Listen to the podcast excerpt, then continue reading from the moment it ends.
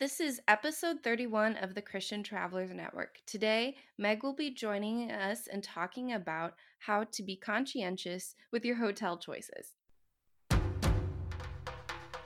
Welcome to the Christian Travelers Network, where travel stories, community, and scripture combine.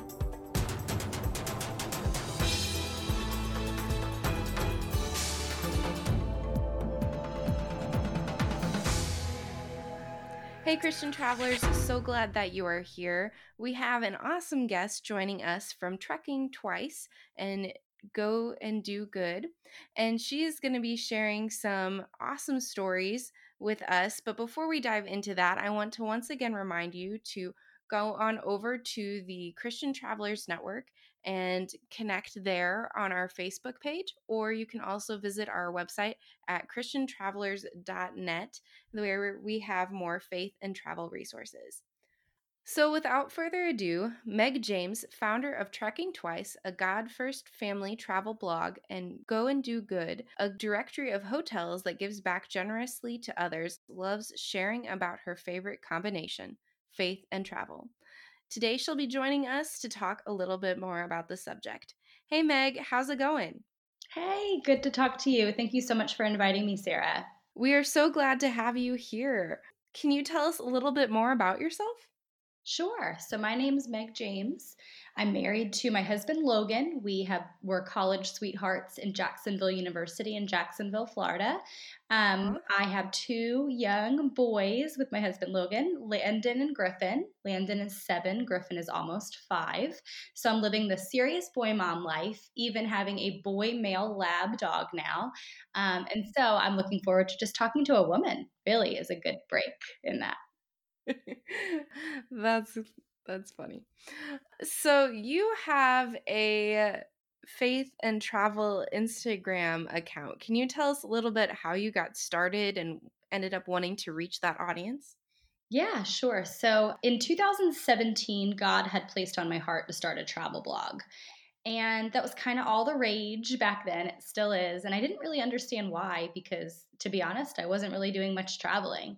In fact, we had two young babies, and if we could even just get to New Jersey to visit my family in one piece on the airplane, it was kind of a goal. Um, and so it didn't make sense to me at the time, but I chose to just go ahead and share about traveling as I grew up traveling, and it's a passion of mine. And then the faith element ended up adding on as I grew in my faith over the years. That's really cool. So, what is your background in kind of your faith walk? Yeah. So, I grew up in a Christian home. My dad and siblings are Catholic. My mom is a born again Christian. And so uh, I went through my youth kind of unsure of what direction I was heading, trying both non denominational churches and Catholic churches. And to be honest, my husband and I have a really cool story of how we grew in our faith. And it was actually through kind of a little bit of destruction, honestly. Our, our marriage, right after we had both of our young boys, just felt kind of stagnant. It felt like we just were looking for outside sources, honestly, to help fill us and provide us with love. And it wasn't until we joined a new gym called Trinity Fitness, a gym that you share God's word, you do devotionals, they pray for you, that this Christian gym helped open our eyes to our need for God. Um, and so my husband and I both were actually recently rebaptized in early 2018 just to recommit our lives together to following God. I actually kind of have a background in faith and fitness myself, so that's oh, really awesome. neat. yeah, it's really it's really a great way to connect with people who maybe wouldn't walk into a church or maybe they don't feel moved by the church. And so that was another reason that this blog and initiatives were born is just we felt like you can reach people through faith besides just a church. You said that you don't didn't travel a lot of the time. What has travel kind of developed and looked like now on a more regular basis? Yeah. So as babies, um, having babies when they were little, you know, it was just difficult to go anywhere. All the items you needed to pack, and so when our youngest son got to be two or just about two, I looked at my husband and said, "You know, I'm ready to internationally travel again. Why don't we start small and trek twice?" We can go on one trip with kids, one trip without, so we can keep our marriage at the forefront. And then every Christmas season, we can go on a mission trip to be God's hands and feet. And so in conjunction with that, my blog, Trekking Twice, was born. That we feel like full time travel is such the rage right now. Everyone's quitting their jobs and traveling full time, and that's awesome and so inspiring. But it's also, in my eyes, very inspiring to just set a goal to do two big trips per year um, and then just be able to create wonderful memories with your family. With your audience, if your focus is on two big trips, what do you talk about through the whole year, encouraging them in, etc.? Yeah, so that kind of grew honestly through my faith walk. Um, I feel like God's just kind of sculpted the blog and used it for his own will, which I love. So, obviously, besides those two big weeks that we are going on trips and then also the big long mission week, we do mini treks, which are basically overnights at hotels um, anywhere on the southeastern coast since we're in Florida. We also trek around town, meaning we cover local events or things that you can do in the daytime here in the St. Augustine, Jacksonville area.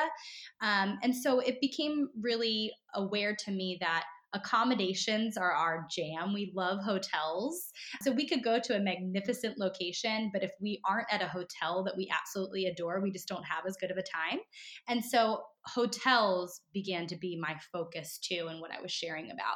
Now, from a faith perspective, we also began to share scripture. We started to do devos, devotionals on what God was placing on our heart. Some of my most read blog posts and most shared articles are those actually about faith, like being rebaptized or how God changed my heart towards money or articles that really ruffle feathers and make you start thinking are ones that seem to be shared the most, even over travel articles. That's really awesome and awesome that you're speaking out into that audience about those things. Yeah, it's been really fun. How do you pick where you travel to for your two big trips and your mission trip every year? I use Pinterest a lot. I actually save our content too on Pinterest on Go and Do Good. And yeah, I just I let kind of like the spirit move and what gets me really excited. So when I first started trekking twice, I chose it just again based off of accommodations. So when we went to Costa Rica, the outdoor casitas with a pool were so interesting to me that we could have a vacation, just my husband and I, with a pool and our own room. Um, and so we chose based on accommodations. The last trek with kids that we took was to Edinburgh, Scotland, because we've just never been to Europe all together. And so I just read it was a very family friendly place to go. We got a wonderful partnership with a hotel there. Um, so really, it just kind of goes from the heart. I don't do what everyone else does, meaning our family doesn't like Disney. Um, we're not into theme parks. I don't like uh, Cancun where I could go and just kind of drink my face away for a week. These are not things that interest me. I don't want to spend my time doing them, um, but I will totally put my name on and support things that have really unique accommodations, wonderful staff, and now places that give back generously to others. So, what sparked your interest in being conscientious about where you were staying and wanting it to give back to others in the first place? Yeah, so we found a gem of a hotel. We just went this past August for our trek without kids 2019 to a hotel called Sol y Luna right outside of Machu Picchu, Peru. And we actually did not go just to do Machu Picchu, although we did, and it was completely epic. But we went because this hotel just changed my heart. So this hotel is a affluent, it's called Relais Chateau property, meaning it's one of the highest luxury properties in the world, very expensive, but I put my money towards it and wanted to invest into it because they actually started a school on their premises for kids that are impoverished in Peru that wouldn't go to school otherwise. And so this hotel took its proceeds and started a school for 250 local kids where not only do they teach them education and provide a clean meal every day and clean accommodations, but they also then teach them hotel management and then offer them positions in their hotel. Um, and so, gosh, it just really rattled me to think, yeah, this other hotel over here in Fiji or wherever, that's wonderful, but what are they doing to give back to others? And it's such an initiative these days to be eco-friendly and not wash as many towels and switch the water and not use the certain straws and that is wonderful our environment is so important but i began to challenge my thinking and thinking what if I only stayed at a hotel that I knew gave back to charities, ministries, or local communities directly to others, to people? And it's just changed my whole perspective on travel. Have you been able to find a lot of places that do that? So, one of the most discouraging parts of this process for me, we just launched in August, is there's just not that many. And uh, actually, we're heading to New York City on Sunday, and I said to my husband, you know, forget it. I'm just going to stop this whole initiative because I just I can't find one in New York City, a, a, go and do good hotel that gives back to people. Why am I even doing this? You know, uh, this is the tourism capital of the world, and they don't have a go and do good hotel. And my husband looked up at me and he said, then that's all the more reason that you need to do this and I thought about it and I'm like, you know what? That's so right. What used to be frustrating to me is now very inspiring. And so my goal is that over time, hotels and hotel chains start to see that hotels that do this are getting such amazing recognition and that travelers want this. And so I'm hoping that that will change their heart and their practices. That's awesome. And it's awesome that you're acknowledging it so that it does get that publicity that it does need. Exactly. What qualities are you looking for in a good hotel? Yeah, so I've had a couple of hotels say, "Well, we're really generous. We, um, you know, give Operation Christmas Child gifts to the needy," and that's wonderful. Any initiative that you can do that gives back to anyone in need is admirable. However, hotels if you think about it, makes so much money. I mean, you pay a generous amount of money to be there one night, and so does everyone else that's staying in the hotel. And so I just have begun to challenge hotels to say, I think what you're doing is great, but could you do more? And so what I look for is hotels that really give back above and beyond. So there are ho- we have about 25 hotels currently in the directory since August all around the world, and these hotels are generously, meaning not in a small way, but generously giving back to their community, giving back to a people group, starting a school, um, supporting education, providing books. One is even animal centric. You know, they're they're giving back to their local Paws Atlanta. Um, committee to make sure that orphan dogs find a home. It, there's just so many wonderful charities and things that need to be supported. And so I'm really looking for a hotel to be good that is being generous with their funds. How have you seen this play out for others, or have you seen others um, use these hotels and give you feedback? Yeah, so actually, such an exciting win this past week. As I said, this is a brand new initiative. And, you know, when you're first starting something and you only see the small picture, it can feel kind of frustrating in the day to day and mundane. Um, you know, I'm spending a lot of my time researching. I'm doing a lot of my time calling and doing cold calls to hotels, and sometimes I don't see the fruits of my labor.